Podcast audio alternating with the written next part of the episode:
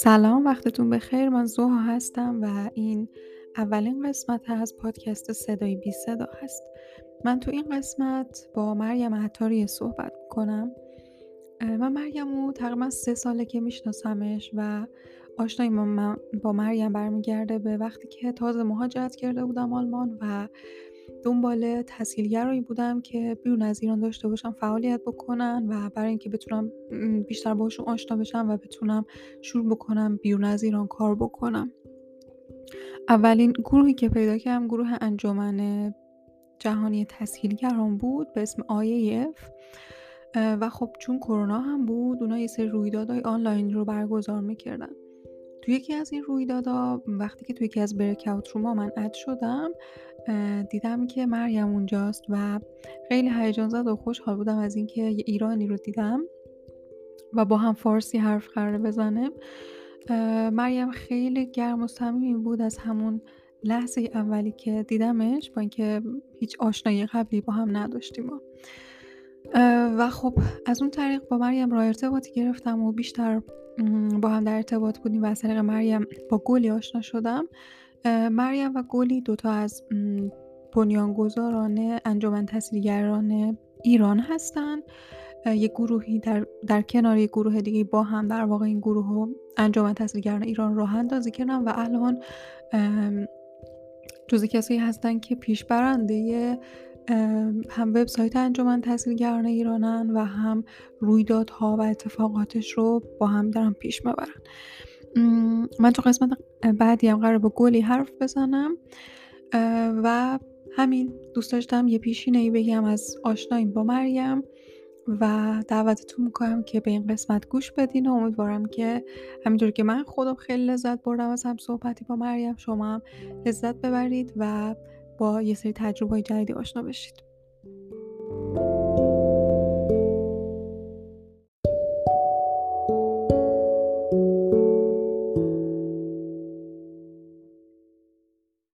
خب سلام.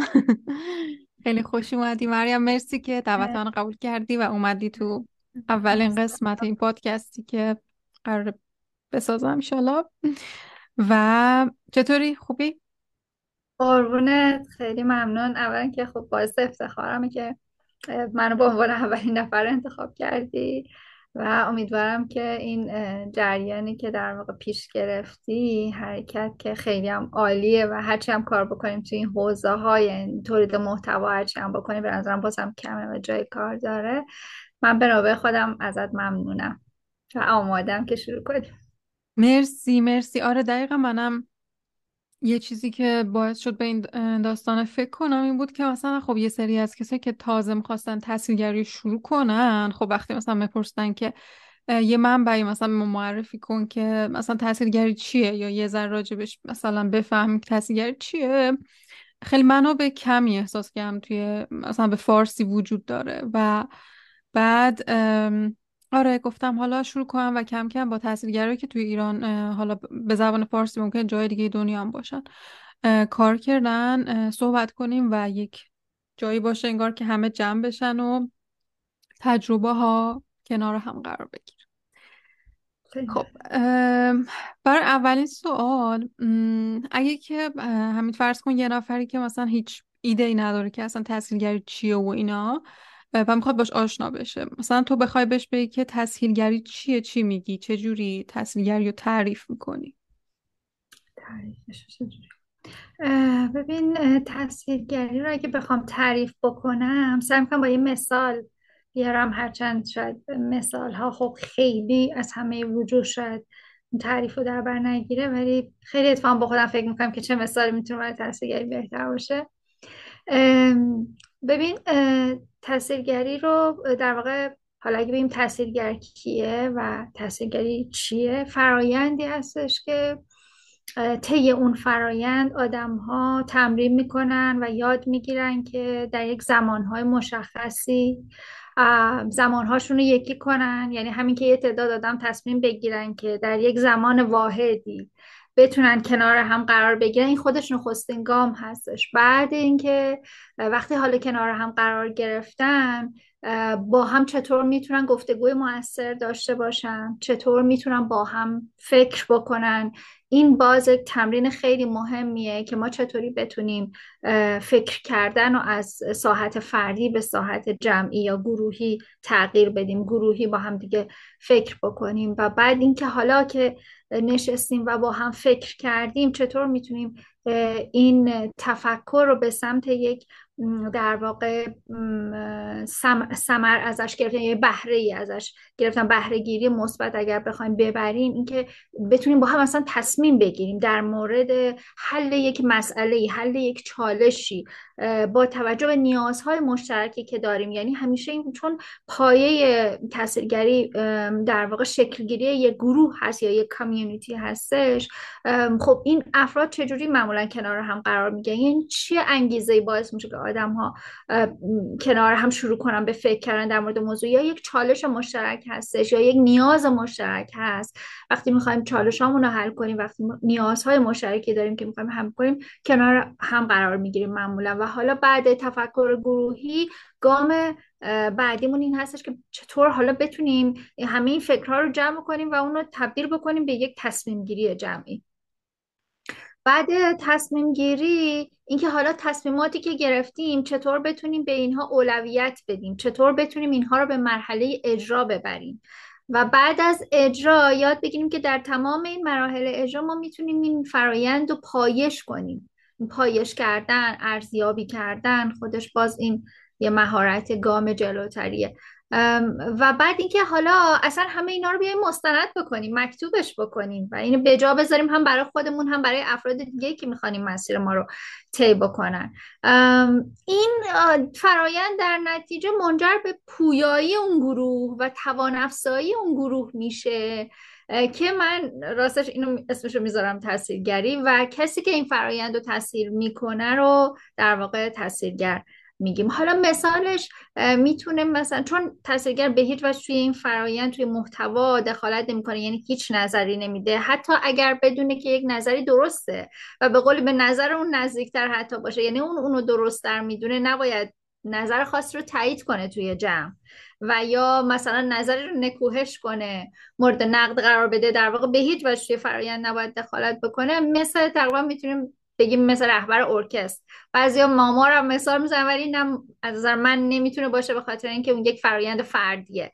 ولی ما چون با گروه سر و کار داریم رهبر ارکستر مثال راحتتر می‌تونه باشه. بهتر اینکه اون شخص فقط یک در واقع انگار یه چوبی رو تکون میده بدون اینکه خودش ساز رو بنوازه بدون اینکه خودش توی فرایند تولید اون نوت یا قطعه موسیقی دخالت داشته باشه. فقط داره جمع رو هماهنگ می‌کنه که اون جمع در نهایت بتونه یک نوتی رو بنوازه یا یک قطعه موسیقی رو ارائه بده. مرسی مرسی. حالا یعنی الان گفتی که یه ذره راجع به ویژگی های تاثیرگر گفتی. به نظرت مهمترین ویژگی که یه نفر مثلا می‌خواد تاثیرگر بشه و یک جمعی یک فرایندی رو حالا تاثیرگری کنه تاثیرگر تو حوزه‌های مختلف وجود داره ولی به نظر تو مهمترین ویژگی که شاید مثلا باید نمی‌دونم جز شخصیتش باشه یا داشته باشتش و یه جوری بهش باور داشته باشه چیه؟ راستش من یک ویژگی خاص رو به طور واحد موثر نمی‌دونم. مجموعه ای از ویژگی ها می‌تونه کمک کنه که فرد مناسب باشه برای تاثیرگری. که خب تو خود در واقع متونی هم هستش که در مورد تعریف تاثیرگری هست یا کارگاهی که برگزار میشه. دانش نگرش مهارت یعنی ویژگی های یک تاثیرگر خوب بودن توی این سه دسته قرار می‌گیره. دانش و نگرش و مهارت در واقع تاثیرگرا که اون این جمعا میشه بگی در واقع شایستگی های حوزه تاثیرگری هستش. خب ویژگی های خیلی زیادی هست. از من مهمترین گامش رو شاید بگم که خود مثل هر مهارت دیگه ای علاقه عمیق به اون کار داشتن اینکه شما واقعا بهش علاقه و ایمان داشته باشی. و از چون تصویرگری رو باز کمی خاص می‌دونم توی شغلهای دیگه یا مهارت دیگه فکر می‌کنم که در واقع اینکه خط قرمز هاشو رعایت که کدهای اخلاقی البته همه شغل میگم باز وقتی نگاه می‌کنیم می‌بینی همه مهارت همینه. ما اگه بخوایم یه هنرمند خوب باشیم یک هنرپیشه خوب باشی تو هر زمینه هنری یا حتی اگه بخوایم تو حوزه IT هم یک در واقع فرد ماهری باشیم اونجا هم اگر بخوایم درست عمل کنیم باید کدهای اخلاقی رو در نظر بگیریم. ethical code خیلی مهمه که معمولا توی ایران متاسفانه کمتر به این ethical code ها توی حرفه های مختلف توجه میشه.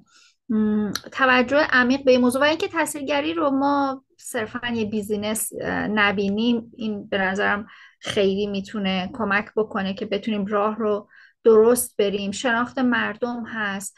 باز اگه یه ویژگی خاص من خودم خیلی بهش اهمیت میدم نگرش ما نسبت به انسان هست کرامت انسانی. شاید فکر کنم اون از همه می‌تونه مهمتر باشه. یعنی گام اول ما هست برای اینکه ببینیم که آیا چه وقت ما بخوایم به عنوان یک منتور در واقع اونجا وقتی که نقش منتور پیدا می‌کنیم یا کوچ ببینیم که آیا اون شخص مثلا ویژگی های شخصی که اعلام کرده که مثلا علاقه داره یا می‌خواد که ما راهنماییش بکنیم که آیا اون ویژگی های مناسب رو داره میشه به این ویژگی ها توجه کرد و همچه خودمون بخوایم تصمیم بگیریم که بخوایم اگه تاثیرگر باشیم. اول باید تمرین بکنیم که انسان ها رو با توجه به کرامت انسانیشون براشون ارزش قائل بشیم. چون اگر این قسمت که باز برمیگرد شاید به اون کدای اخلاقش اگه اینجا رو ما نتونیم خوب عمل بکنیم شاید ما از نظر تکنیک فن بتونیم یه تاثیرگر باشه همه تکنیک ها هم بلد باشیم فرض کن. ولی اگر نتونیم این شایستگی رو داشته باشیم مسلما به خطا میریم. مرسی. یعنی در واقع اینکه کرامت انسان اگه بخوایم بذار بیشتر راجبش حرف بزنم همین که آدما رو انگار به عنوان اون چیزی که هستن تو باور داشته باشی و احترام بذاری. بله. بله دقیقا همطور. چون ببین یکی از نقشهایی که ما چون در واقع تاثیرگر کار مهمی که می‌کنه توان افزایی هستش و این کجاها کاربرد داره؟ اصلا تاثیرگری چون در واقع بعد از زمان توسعه زمانی که مبحث توسعه پایدار تو دنیا مطرح شد خیلی مورد توجه قرار گرفت و خب توی کشورهای در حال توسعه ازش خیلی استفاده شد. هدف این هستش که اون آدم هایی که کمتر صداشون شنیده میشه آدم هایی که دائم سرکوب شدن. آدم هایی که از طبقه فرودست هستن. اینهایی که هیچ وقت بهشون فرصت این داده نشد که خودشون رو بیان کنن نظراتشون رو اظهار بکنن و خودشون رو از اون چرخه ظلم در واقع و بیعدالتی شاید رها بکنن اونا این مهارت رو کسب بکنن که بتونن در کنار سایر آدم ها نظراتشون رو بیان بکنن.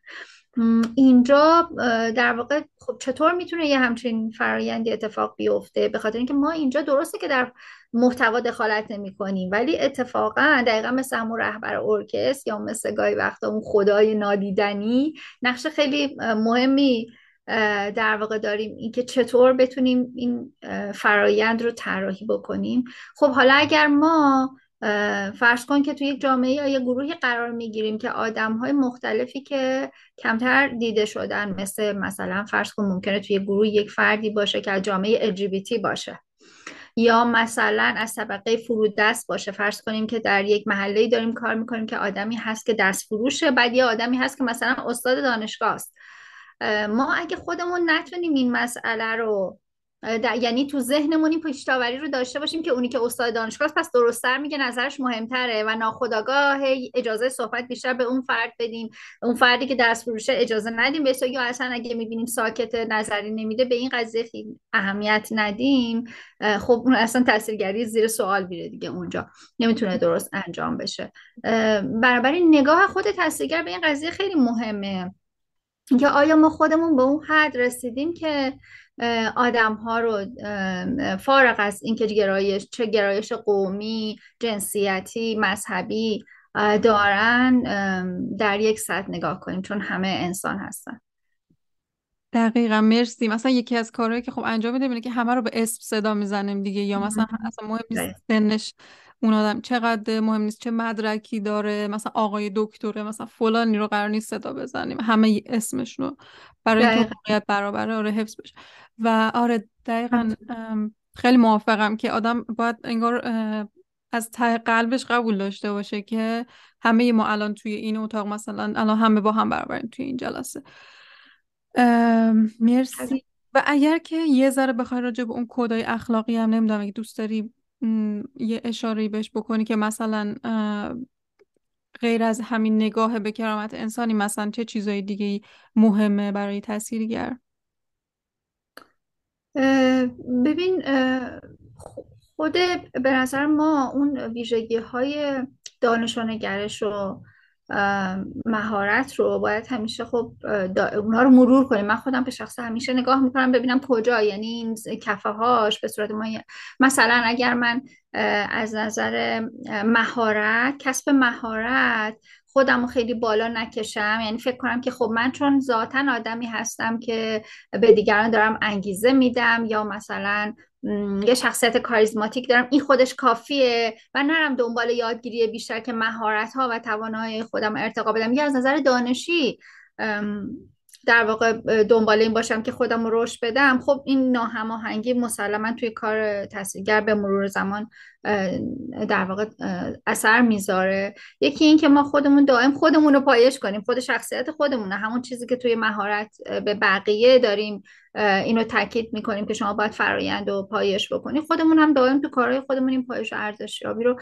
داشته باشیم خودمون رو پایش بکنیم. نگاه از بیرون داشته باشیم. گاهی وقتا ممکنه خودمون متوجه نشیم. خب ما توی کارگاه های بخشی از اون ارزیابی رو داریم که از آدما می‌خوایم که ما رو به عنوان تاثیرگرم در واقع ارزیابی بکنن داریم نگاه از آدما می‌خوایم که کارگاه رو مثلا اگه کارگاهی هست کارگاه رو نقد بکنن یا ارزیابی بکنن خود تحصیلگر رو و بعد خودشون یا گروه رو. یعنی توی اون داریم. ولی باز خودمون نگاه و حتی کسای دیگه ای که شاید توی اون فرایند گروهی نباشن مثلا از همکار خودمون که ما اون تیمی که داریم می‌تونیم از همدیگه بخوایم که چون اون شخص در واقع این نگاه بیرونی نسبت به ما داره که ما خودمون نداریم. اینطوری من خودم روشه که معمولا سعی می‌کنم مثلا ازش استفاده بکنم چون فکر می‌کنم اون کسی که از بیرون داره منو نگاه می‌کنه چیزهایی رو می‌بینه که من گاهی وقت خودم ممکنه متوجهش نباشم.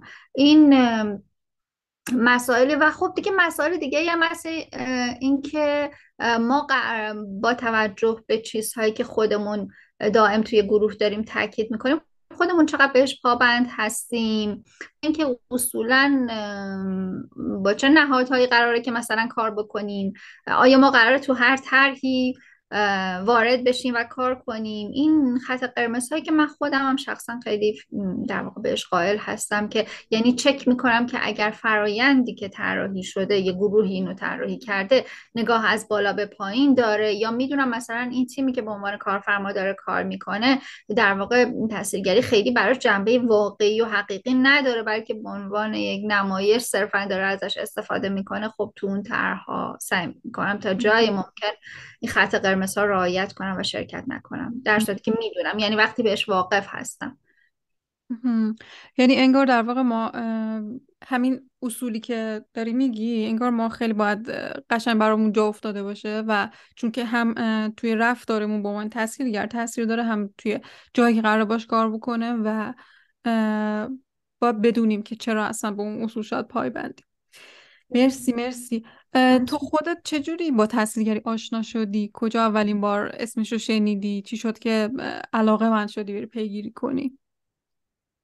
من راستش بعد از اینکه من رشتم خب زیست شناسی گیاهیه و راستش تو دانشگاه سرخورده شدم. خیلی توی سیستم دانشگاه چون همچنان فکر می‌کردم که دانشگاه خیلی نگاه های از بالا به پایین دارن. این سیستمی که مثلا استاد دانشجو مثلا و اینکه خودم مثلا مشارکتی نداشتم توی فرایند کلاس ها خیلی اثرات بدی روم گذاشت. و تصمیم گرفتم که دیگه توی دانشگاه با این شیوه درس نخونم. یعنی حس کردم که من خودم شاید بهتر بتونم اگر خودم آدم جستجوگری باشم شاید خودم راحتتر بتونم. مسیری که بهش علاقه دارم و فکر می‌کنم که باید تو مسیر قرار بگیرم برای آیندم رو کشف کنم دانشگاه متاسفانه اون چیزی که می‌خواستم به من نداد و تازه یکم سرخوردگی و این داستان هم داشت. بعد من خب سال همون سال هشتاد بود که فضای جامعه مدنی خیلی رشد کرده بود توی ایران و خب منم توی مازندران و ساری بودم. خب به علاقه به اکوسیستم و محیط زیست خیلی داشتم و اصلا به خاطر همینم زیست شناسی رو انتخاب کردم. چون فکر می‌کردم رشته پایه است و من باید برم علوم پایه بخونم نه اینکه مثلا برم مهندسی نه. انقدر برام اون دانش علوم پایه خیلی اهمیت داشت. بعد دیگه یادمه که همون می‌رفتم محیط زیست و اداره کل و اونجا مطالعه می‌کردم توی کتابخونه و بعد یواش یواش فهمیدم که اونجا دفتر مثلا NGO ها وجود داره و یه سری NGO های شکل گرفتن و و ساری هم هنوز NGO محیط زیستی نداشت با اینکه مرکز استان بود. و اونجا آقای محمدی مسئول دفتر مشارکت های مردمی بود آموزش و مشارکت های مردمی. خیلی من تشویق کرد که چون من کوهنوردی می‌کردم از طریق پدرم با کوهنوردی هم آشنا شده بودم و اینا گفت که خب شما خیلی ویژگی هاشو داری که بتونی یه گروهی شکل بدی و یه اونو تبدیل به یه انجوی بکنیم واقعا اولین گام ها یعنی اون مسیر اگه بخوام تشویق بگم تشویق های خود آقای محمدی هم خیلی تاثیر داشت که من اونجا تا... چون شبکه انجوهای محیط زیستی هم داشت شکل می‌گیره شبکه استان مازندران تازه شکل گرفته بود. من دیگه با کمک اول دوستان علاقمندان دوروری از طریق ارتباط خانواده اینا یواش یواش رفتم به سمت اینکه چطور میشه یه انجوی تو شهر خودمون شکل بدیم و بعد یه انجوی کوچولوی شکل دادیم. آدم های مختلف جو آشنا شدیم. پارک تو خیابون گفتگو و بعد دیگه دبیر شبکه محیط زیستی مازندران شدم و بعد دبیر شبکه خزر که سه استان گیلان و مازندران و گلستان با هم دیگه فعالیت می‌کردیم. اون موقع خب هم کتاب زیاد چاپ می‌شد و همین که کلا سازمان محیط زیست خیلی متمرکز بود. اون بخش دفتر آموزش و مشارکت های مردمیش متمرکز بودن روی توان افزایی انجوهایی که دارن کار می‌کنن تو حوزه محیط زیست. بودجه هم خب از یون دریافت می‌کردن. و یادمه که کارشناسا خیلی هم سفر می‌کردن کارشناسای اداره سازمان از تهران می اومدن و مثلا استان و جلسات مرتبی میذاشتن. و بعد ما یه سری کارگاه های استانی داشتیم که برای انجوهای استان شکل می گرفت اینکه مثلا چطور چالش رو می‌تونیم مثلا با هم, هم فکری هم براش راهکار پیدا بکنیم. یعنی همیشه مرتب از تهران برامون یه تاثیرگری می اومد که NGO ها جمع می شدیم مثلا NGO های شب... چون حالا شبکه منابع طبیعی هم بعدا جدا کردم ولی همون شبکه محیط زیستی که بود چه در سطح استان داشتیم و بعد اون شبکه خزر دائم ما تسهیلگرا می اومدن از تهران و کارگاه داشتیم. برای تصمیم گیری ها مثلا می‌خواستیم در مورد موضوعی بیانیه بدیم. حتی یا اگه می‌خواستیم در مورد چالش های محیط زیستی با هم به یه همفکری برسیم. و حتی نحوه اداره NGO چون بر مبنای برنامه‌ریزی مشارکتی هست یا نیازمندش هستش که شما برنامه‌ریزی استراتژیک یاد بگیریم این چیزا رو میومدن بهمون آموزش می‌دادن که چطوری ساختار اصلا NGO رو میشه اداره کرد چطور میشه تقسیم کار که یه سری مفاهیم مربوط به خود اداره در واقع NGO ها بود. و بعد یه سری مفاهیم من مربوط به خود محیط زیست. اونجا من با تحصیلگری آشنا شدم و بعد خب کارگاه های حرفه ترم می‌شد. مثلا کارگاه های دیگه خود شبکه خزر که سه تا استان بودیم بچه ها ما یه سری کارگاه ها داشتیم که سه تا استان بچه ها شرکت می‌کردن یعنی بچه های شبکه خزر بودن.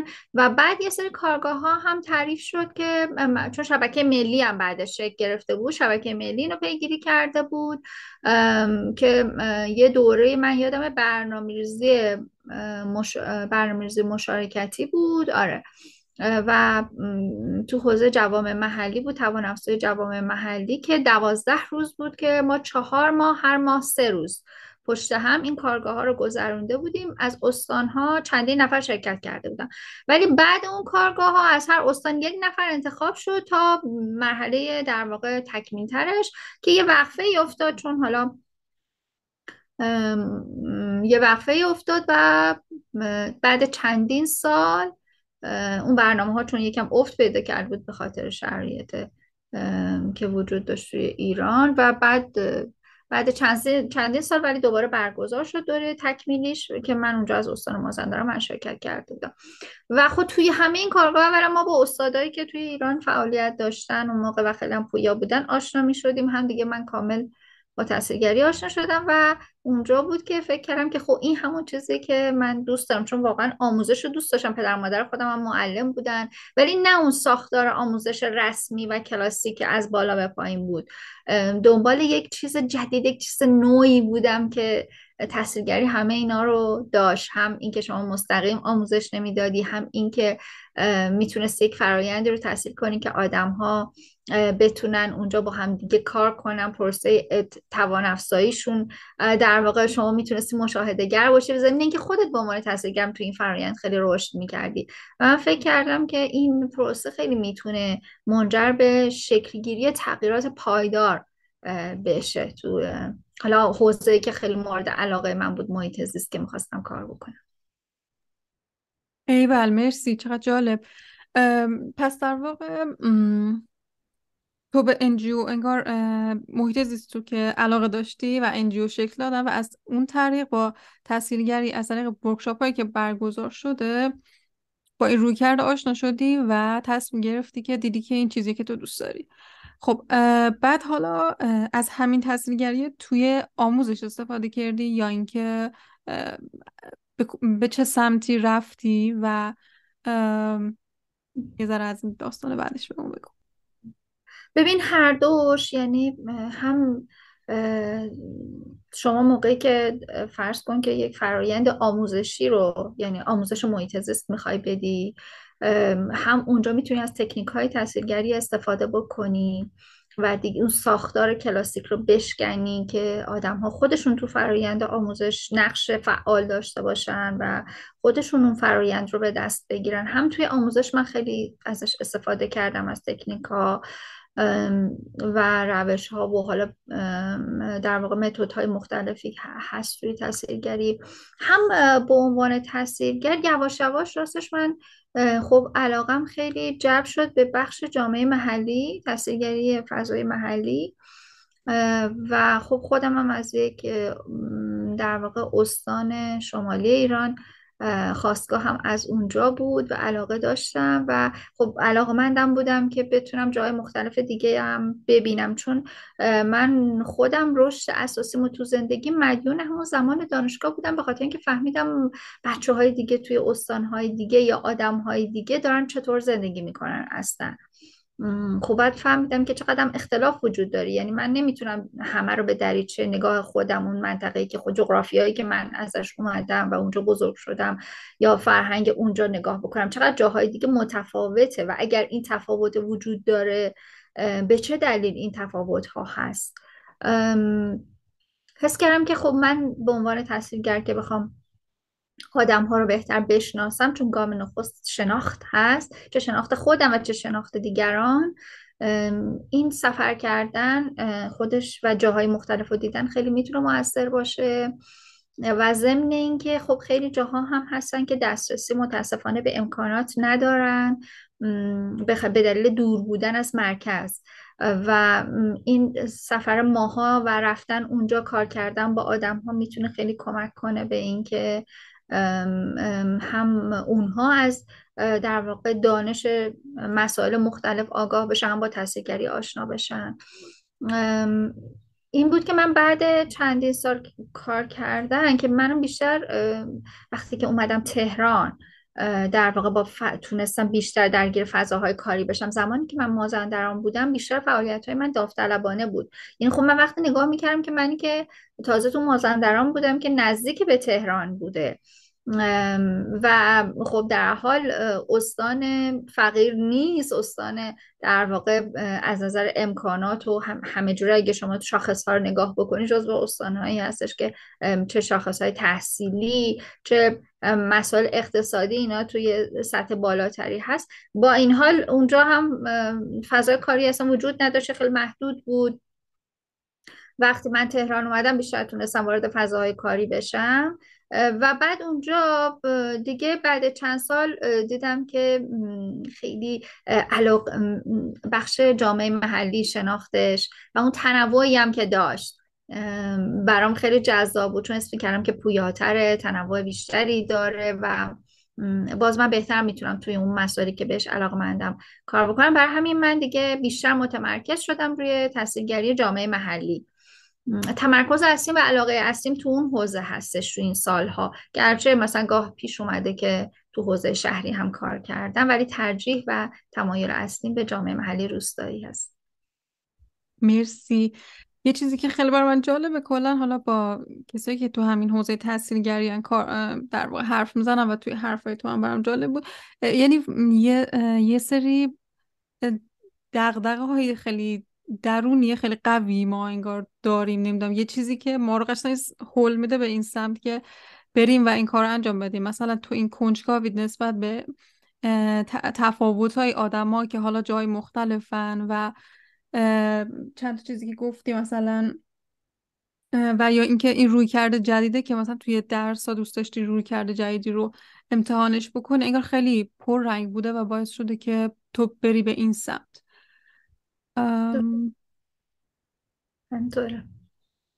منم میگم همون سوالی که خودت مطرح کردی که به نظر آدم ها چطور می‌تونن وارد این حوزه باشن؟ به نظرم انگیزه باید خیلی قوی باشه برای پایداری ها خیلی کنجکاف هست. ببین در حال هر مفهوم جدیدی هر موضوع جدیدی که مطرح میشه آدم ها می‌خوان بدونن که این چیه. یعنی می‌خوان نسبت به شناخت پیدا کنن و اینکه چطور می‌تونن ازش استفاده بکنن. ما تو خیلی کارگاه ها مواجه میشیم با بچههایی که خیلی میان تحصیلگری کلا علاقه من تو این سالها خیلی زیاد پیدا کرده. ولی وقتی باز یه ارزیابی که می‌کنیم می‌بینی که از این تعدادی که میان اگر بخوای آیا آماری بگیری که چند درصد از اینها به صورت پایدار تحصیلگری رو ادامه دادن و یا اصلا از تکنیک ها و چیزهایی که یاد گرفتن دارن توی کارشون استفاده می‌کنن خب اون آمار خیلی کاهش پیدا می‌کنه. این یا انگیزه قوی و اینکه تو بدونی که واقعا چی می‌خوای و چطور می‌خوای از این مهارت استفاده کنی. خب خیلی همونجور که خودت گفتی هم انگیزه خیلی باید قوی باشه. خیلی مهمن. آره. چون حالا بین حرفت هم گفتی که تو ساری انگار یعنی وقتی از وقتی اومدی تهران بیشتر به عنوان شغل شاید به تاثیرگری از دغدغه‌های واقعا من از همون اول کار که با تحصیلگری آشنا شدم اینه که چجوری میشه به عنوان تحصیلگر واقعا کار کرد و پول در آورد یعنی بله. ماها آره خیلی دغدغه داریم و حاضرم خیلی کار رو داوطلبانه انجام بدیم ولی احساس می‌کنم که از اون جایی که حالا با اینکه خیلی وقته که مثلا تحصیلگری وارد ایران شده و شناخته شده ولی بازم برای آدم هنوز خیلی ناشناخته است و برای همین وقتی مثلا تو میگی من تحصیلگرم خیلی براشون واضح نیست که خب مثلا این کار تو الان چه ارزش چقدر ارزش داره که من بخوام بابتش مثلا پول پرداخت کنم. و حالا چقدر اصلا مثلا یه نفر بخواد بره به عنوان تحصیلگر کار کنه چقدر می‌تونه امید داشته باشه که آقا من به درآمد خوبی برسم زندگی مثلا یه ثباتی داشته باشم توش می‌دونی؟ و از اونجا که خیلی هم کارامون پروژه طور هست. خود تجربه چی بوده و مثلا به نظرت چقدر چه جوریه داستانش؟ ببین متاسفانه یه سری چالش ما تو ایران داریم که برمیگرده به اون مسئله فرهنگی و مسئله اینکه هنوز ما خیلی تو کل همه حوزه راه داریم تا مهارت های کار گروهی رو و تمرین بکنیم بیشتر و نگاهمون رو از صرفا منافع فردی گره بزنیم به منافع گروه و بعد منافع جامعه و نگاه باندی و محفلی و اینا نداشته باشیم. این چون یه چالش اساسیه که هنوز برطرف نشده حالا توی یک سری شغل ها حالا اگه بخوایم به نگاه شغلی نگاه بکنیم به تحصیلگری که حالا شغل هایی که جدید هم هستن هنوز خیلی پا نگرفتن به دلایل مختلف شرایط جامعه ممکنه حتی جایی اجازه هم داده نمیشه که خیلی ازش استفاده بشه یک جایی یعنی با همه این محدودیت ها اون وقت چه کار میشه؟ کرد راستش پاسخ خیلی پیچیده است. و من فکر می‌کنم که یعنی یک شرایط اولیه یک باید وجود داشته باشه که ما بتونیم خیلی اطمینان داشته باشیم به اینکه خب می‌تونیم از این راه تامین معاش بکنیم. یکی از مهمترین مسائلش روابط. یعنی خب ببین توی ایران خیلی همه چی بر اساس روابط شکل می‌گیره و اینکه شما آیا خود وارد هر باند یا گروهی بشی باند بازی آشنا بازی نگاه روابطی داشتن به همه چی. تا وقتی که این هست به نظرم چالش های اساسی حل نمیشه. ما باید اینها رو بتونیم از طریق گفتگو از طریق همین گروه هایی که ایجاد می‌کنیم و فضا باز باشه که همه بیان. گاهی وقتا فضا باز بعد می‌بینیم نمیان بچه ها که اصلا که این گفتگوها شکل بگیره. خب وقتی این تمایل وجود نداره برای اومدن و صحبت یعنی باز اینجا اون تناقضه. ما داریم ادعا می‌کنیم که تاثیرگریم ولی خودمون با دوستای خودمون و همکارای خودمون نمیایم گفتگو کنیم در مورد مسائل مختلف که با کمک هم بتونیم چالش ها رو برطرف بکنیم. یعنی هر کی اینه که خب با رفیقش بتونه مثلا فرض کنید یک پروژه ای رو بگیره و کار کنه یا با حالا با اون انجوی که داره کار می‌کنه. برای همین شما مثلا نگاه می‌کنید تو همین حوزه محیط زیست که اتفاقا تو تاثیرگری جامعه محلی خیلی بیشتر کار کردن مؤسسات و حالا انجو الان که انجو هم متاسفانه زیاد نداریم و بیشتر رفتن به سمت مؤسسه نگاه می‌کنی اون ساختاراشون یا بسیار محدود یا اکثرا فامیلیه. یعنی زن و شوهر مثلا یا دو خب وقتی ساختار اینطوریه که زن و شوهر دارن با هم کار می‌کنن یا دوستایی که حالا مثلا درسته که شما به عنوان همکار در حال با هم دوست میشین اما نگاه محفلی منظورم هستش نمی‌دونم می‌تونم که خوب بیان کنم این قضیه رو و این خب باعث میشه که اینقدر محدودیت ایجاد میشه که مثل همه حوزه ها باز پروژه ها در اختیار یک باند یا گروه محدودی قرار می‌گیره. حتی متاسفانه سازمان ملل هم نگاهش همینطوریه. یعنی ترجیح میده مثلا پروژه هایی که توی شهرستان ها دارن میدن تهران حالا باز مثلا انجوهای جدیدتر هم بیشتر شکل می‌گیرن. تو شهرستان ها هم من تا حدودی که مثلا کار کردم یا دیدم خودم مثلا یک انجیوی بوده که از سالهای قبل الان دیگه اصلا خیلی فعال نیست اصلا عضو نداره متاسفانه. چون پسرفت رو داشتیم تو این سالها.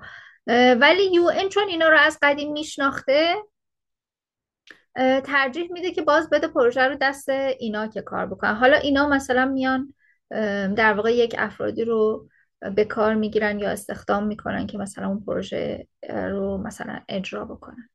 من به نظرم چالش اصلی یک چنین چالش هاییه که باعث میشه که حالا فضای کارم وقتی محدود باز شما می‌بینی که خودش دامن می‌زنه به این چالش ها یعنی فضا میره به سمت اینکه آدم های محدودی تو این حوزه بتونن کار بکنن. ببین درسته که تو این سالهای اخیر تو ایران خیلی اسم تاثیرگری استفاده میشه. نهادهای دولتی به خصوص خیلی اومد بخش های مختلف از شهرداری به خصوص معاونت اجتماعی فرهنگیش به خاطر اینکه موضوعاتش هم یه مقداری اینطوری میخورده که خب باید مثلا نزدیک باشه باید تحصیلگری اومده مثلا استفاده کرده. خود محیط زیست سازمان جنگل ها نمی‌دونم جهاد کشاورزی جای مختلف و یا اصلا نهادهای دیگه مثل مثلا بنیاد برکت خیلی نهادهای دیگه شاید ما اصلا کمتر اسمش رو مثلا به گوشمون خورده. اومدن و پروژه های مختلفی رو تعریف کردن و مثلا نیروی تصحیح خودشون آموزش میدن. و هم مثلا اون نیروها رو در واقع به کار می‌گیرن. ولی خب اینکه شما نگاه می‌کنی که مثلا پروژه ها رو که نگاه بکنی می‌بینی که خیلی این پروژه ها خود پروژه فرایندش بسیار در واقع دور از اون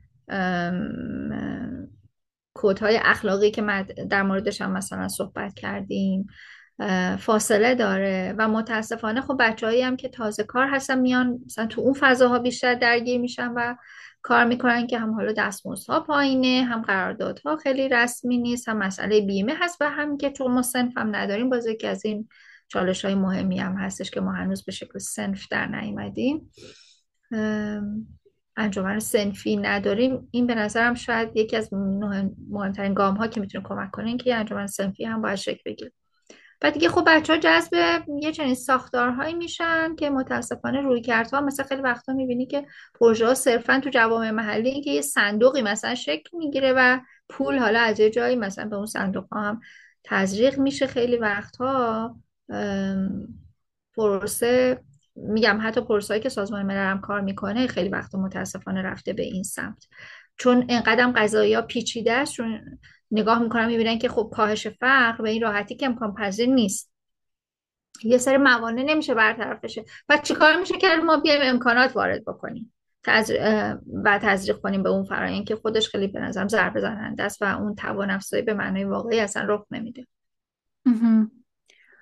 خب پس در دو تا چیزی که من از صحبتات فهمیدم. یکی انگار اینکه یه ساختاری یا یک جمعی وجود نداره که خود شاید تحصیلگر رو بتونن اونجا دور هم یه تصمیم درست حسابی بگیرن راجع به اینکه آقا ما چجوری کار کنیم مثلا شاید با کجا کار کنیم یا اصولمون چیه مثلا. یه جایی که حداقل خود تحصیلگر رو مثلا می‌تونن با هم راجبش توافق کنن. دقیقا.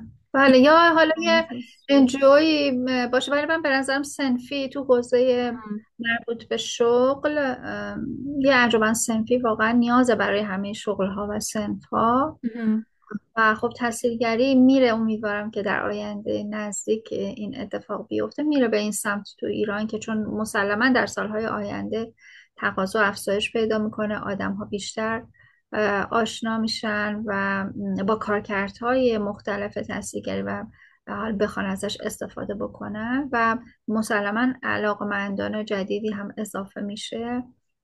به نظرم یک انجو سنفی می‌تونه گام خیلی موثری ما اتفاقا توی که جلساتی هم که داشتیم توی انجمن تحصیلگران در مورد این موضوع صحبت هم شده بود.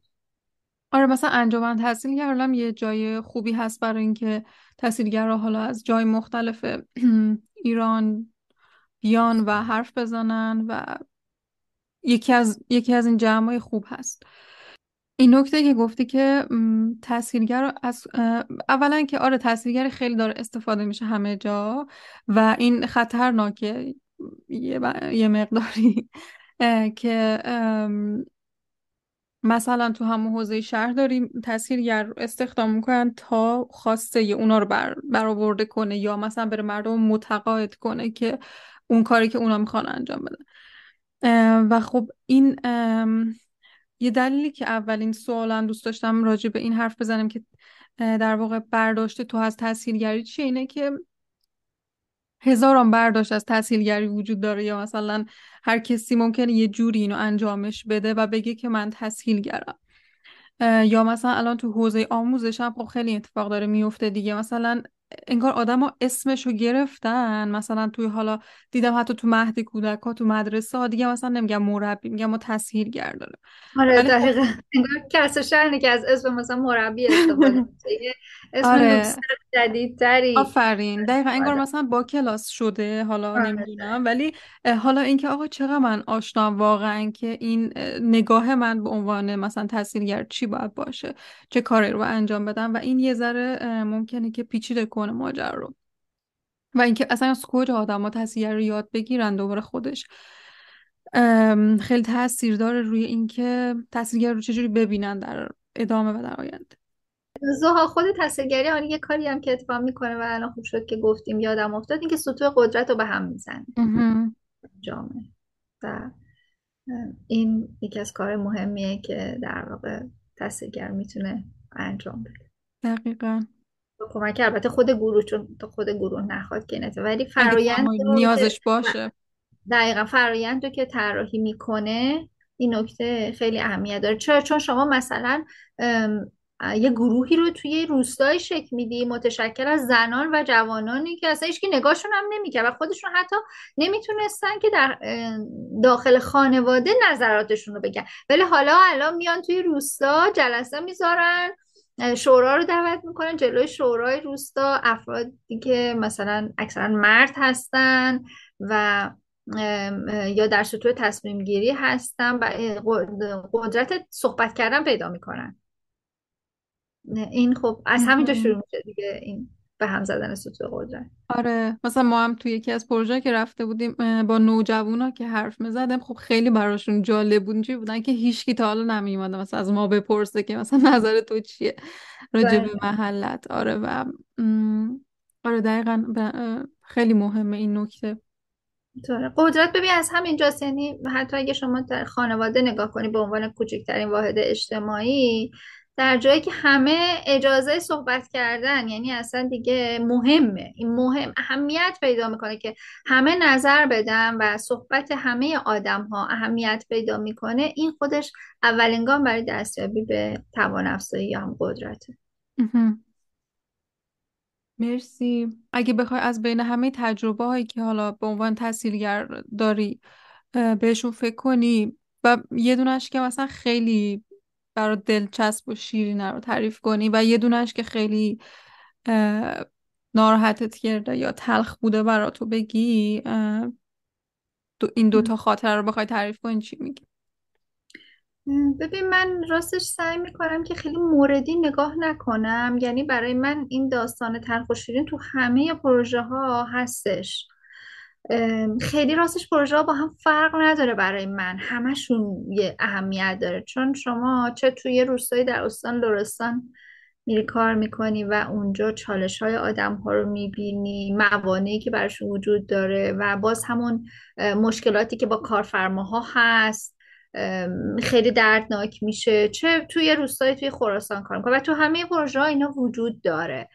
من راستش خیلی مورد خاصی نبوده که بگم که مثلا این نکته خیلی برام خیلی مثلا از نظر من دردناک بوده و یه چیز دیگه چون به نظر من ما نه که نتیجه محور نیستیم هر موفقیتی می‌تونه خیلی اهمیت داشته باشه. ما هم که گفتی که حتی نوجوان ها ما هم داشتیم تو پروژه های مختلف که گروه های نوجوان ها حتی گرفته بود برای مثلا پروژه احیای بافت محله بود. و بعد حتی نوجوان ها هم اجازه پیدا کرده یعنی امکان براشون فراهم شده بود که بیان نظر بدن در مورد احیای بافت شهری. یعنی کلی داستان های موفقیت آدم ها توی اون گروه برای ما جزو خاطرات شیرین هستش که هم توی بحث خب ارزشیابی از گروه ها می‌خوایم که در موردش بنویسن صحبت کنن هم خودمون می نویسیم اونجا واقعا خیلی لذت بخشه که می‌بینی که چه تغییراتی که اتفاق افتاده چه در ساحت فردی آدم ها و چه در خود گروهشون. و اونجایی که می‌بینی که اونقدر موانع هستش از طرف کارفرماها و ساختارهای دولتی که تازه میان طرحی رو به عنوان در واقع فرایندش مطابق با اصول تصریگری می‌خوان تعریف بکنن. و بعد اصلا هنوز نگاهشون به همین جو... آدم هایی که توی جامعه محلی زندگی می‌کنن چقدر نگاه های از بالا به پایین هست و کوچکترین همکاری رو می‌بینی که انجام نمیدن. اونجاش واقعا همه جاش دردناکه. جاهای مختلفی که مثلا رفتیم که مثلا گروه زنان شکل گرفته که توی اون بخش یا منطقه بخشدار می‌تونست کمک کنه که مثلا یک بازار محلی شکل بگیره هیچ اقدامی نکرده که یک انگیزه ایجاد بکنه. واقعا خیلی پروژه که کار کردیم. بجز دستوراتی که مو به مو مثلا توی عمل بوده خارج از دستورالعمل نهادها واقعا هیچ هیچ کاری انجام ندادن. و این واقعا خیلی دردناکه که اونا خیلی وظیفه ای نگاه می‌کنن و اصلا به عنوان یک باز برمیگردم به همون نگاه ما به عنوان انسان به آدم ها اصلا نگاه انسانی وقتی وجود نداشته باشه خب هیچ عملکرد درستی هم شکل نمی‌گیره اینکه من به عنوان بخشا به عنوان فرمانده به عنوان مسئول یک اداره اصلا نگاه کنم به این آدما چه کمکی می‌تونم بکنم؟ یا حتما کمک ها اون مطابق با اون دستورالعمل پروژه باید باشه. یا خارج از اون من به عنوان یک شهروند چه می‌دونم به عنوان هم محله ای چون خیلی هم افراد محلی هستن تو همونجا هستن. ولی می‌بینی هیچ گامی بر نمیدارم برای اینکه به اون گروه و در نهایت به اون منطقه خودشون بخوام کمکی بکنم دقیقا. یعنی بعد انعطاف هم نیست دیگه. به قول تو یعنی یه چیزی مشخصی تو ذهنشونه تو باید برسی دیگه. حالا مثلا آمادگی این که خب من برم ببینم واقعا اونا چه چیزی نیاز دارن وجود نداره. و خیلی هم واقعا دل سرد کننده هست. تو داری باید در چند تا جبه انگار بجنگی. آره هم برای تستگه و هم برای خود گروه محلی خیلی تاسفانه دلسرد کننده است. و یکی از مثلا حساسیت هم که در واقع وجود داره اینه که به اون شاید اون جامعه محلی هم بدونه که آقا ما مثلا قرار نیست بتونیم خیلی کار مثلا بزرگی انجام بدیم یا ممکنه این موانع وجود داشته باشه. به خصوص اینکه ببین شما اگه بخوای فرایندها رو نمیشه کوتاه مدت ببینی که توی تحصیلگری. یعنی حداقل شما پروژه‌ای که خیلی خوب معمولا پیشرفته مثلا چهار پنج سالی باید برش زمان گذاشت. ولی مثلا وقتی که پروژه یه سال تهش مثلا پروژه جوامع محلی پروژه شهرداری و اینا که مثلا به سه ماه و اینا طول عمرشون سه ماه چهار ماهه. اصلا خب تغییر پایدار شکل نمی‌گیره و متاسفانه وقتی که تحصیلگر خارج میشه از سر اون گروه اصلا میپاشه معمولا یا تعداد اعضاش خیلی کاهش پیدا می‌کنه معمولا خب پایدار نیست. ولی خب پروژه های جواب محلی چون زمان های بیشتری بهش اختصاص داده میشه معمولا خب اثرات بهتری دارن. و یه دوران برگردم به اون حرف که گفتی که موقعی که ما می‌خوام یه پروژه رو بگیریم باید چقدر خیلی باید آگاه باشه نسبت به اینکه مثلا فرض کن همین آره اگر طول یه پروژه سه ماهه من به این دقت کنم که آقا من توی این سه ماه اصلا ورود من ممکنه بدتر کنه همه چی و توی بازی وارد شم و دوباره یه لحظه خارج شم. من خودم خیلی پروژه رو اصلا به همین دلیل رد کردم. یعنی اصلا به معنای واقعی اون اتفاق نمیفته تو اون زمان. و بعد همونطور که گفتیم ما مثلا میریم کار رو به قولی زخمی می‌کنیم بعد خب مردم ما رو می‌بینن دیگه در اصل و اینکه شما یک زمانی باید اختصاص داده باشه به اون اون اتفاقاتی که ما اولش صحبت می‌کنیم که با مردم که اگه شما بیاین مشارکت کنیم مثلا این اتفاق ها می‌تونه رخ بده. خب اون اتفاق ها مثلا نمی‌تونه که در واقع شکل بگیره. اون تغییرات ایجاد نمیشه. و صبوری هم فکر کنم یکی دیگه از ویژگی خیلی مهمه ما تحصیلگرایی که آره آگاه باشیم نسبت به اینکه خیلی زمان بره و. قرار نیست سریع نتیجه محور هم نباید به هیچ وجه باشیم و نگاهمون دائم باید به فرایند باشه. این خیلی صبوری می‌خواد. حالا مخصوصا توی کشور مثل کشور ما که صبر صبر ایوب باید صبر ایوب واقعا. آره. آره مرسی. بعد حالا اگه بخوای یه خیلی دوست دارم یه منبعی انگار جمع بشه اونم از برای تحصیلگر مثلا اگه بخوای یه کتاب یا منبعی رو معرفی کنی یه نفر که می‌خواد راجع به تحصیلگری بیشتر بدونه بهش مراجعه کنه یا حالا با نگاه تحصیلگران آشنا بشه نزدیک باشه حتی به این حوزه چی رو معرفی می‌کنه.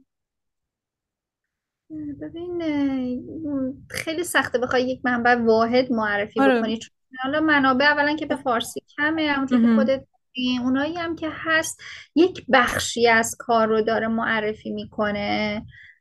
بستگی داره اون شخص در چه سطحی هست. یعنی مبتدیه تازه می‌خواد. چون من همیشه پیشنهادم به بچه اینه که خب هم مطالعه بکنن هم تو دوره های اگر وجود داره شرکت بکنن. در ضمن اینکه حتما خودشون درگیر یک پروژه بکنن که کار عملیاتی انجام بدن. و اولش هم با کمک تحصیلگری شروع بکنن. یعنی مثل مرحله ای که شما چطور می‌خوای نقاش بشی خب اولش که نمیری مثلا صاف رنگ و روغن دستت بگیر و با تر اصول طراحی رو یاد بگیری. خب ما هم به عنوان تحصیلگر همینطور باید اصول کار یاد بگیریم در موردش بخونیم مطالعه بکنیم تو دوره های شرکت کنیم. و بعد وقت به عنوان تحصیلگر یعنی ما نمی‌تونیم ناگهان به عنوان کمک تحصیلگر نمی‌تونیم ناگهان هنوز هیچ تمرینی نداریم وارد به عنوان تحصیلگر بریم تو پروژه کار کنیم. حتما باید کارآموزی بکنیم در واقع. این کارآموزی این که کنار یک نفر یه استادی یا کسی که سطحش از ما بالاتره و بتونه اشکالاتمون هم بگیره در واقع منتور باشه راهبرمون باشه کنار اون تمرین بکنیم. و تا بعد دیگه مراحل روش کتابا من راستش که از بهترین کتابا که تو این مدت خیلی همیشه به بچه پیشنهاد کردم تا برای کسایی که در حال یک آشنایی اولیه دارن و بعد می‌خوان در واقع عمیقتر به موضوع نگاه بکنن. کتاب فرا تحصیلگری هست که توی سایت انجمن تحصیلگران هم ما اونجا معرفی کردیم و اونجا مفصل هست. هم نویسنده و مترجم و در واقع خلاصه کتاب. کتاب بسیار جالبی هستش تو این حوزه. به نظرم خیلی چون به خاطر نگاه عمیقی داره. بقیه کتاب هایی که هست خب بیشتر تکنیک و این چیزها هست که کتاب های مختلفی نوشته شده. کتابایی که متاسفانه از دل پروژه های یو در میاد چاپ محدود داره و خیلی تو کتاب فروشی ها نیست که بخوایم معرفی بکنیم. فایلش هم متاسفانه سازمان ملل خیلی نمی‌ذاره. بعضی بعضی چیزا ولی معمولا منتشر نمیشه. و این خودش باز یکی از اشکالایی که خیلی انجوها و مؤسسه اومدن کارایی کردن. مگه خود اون یا مؤسسه بخواد یه چیز رو منتشر کنه؟ وگرنه کتاب هایی که در اومده تعداد محدودی بود و خب بعد دیگه مثلا تموم شده. و خب تو بازارم وجود نداره. معمولا از طریق ارتباطات و اینا پخش میشه.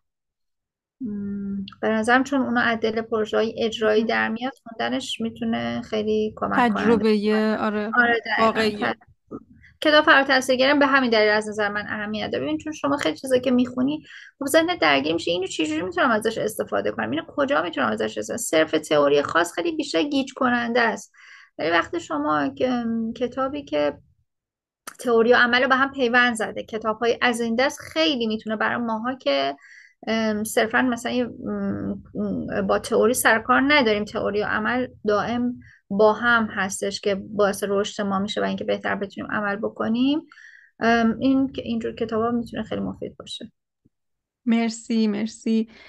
یه نکته دیگه هست که بخوای اضافه کنی که راجبش حرف نزده باشیم؟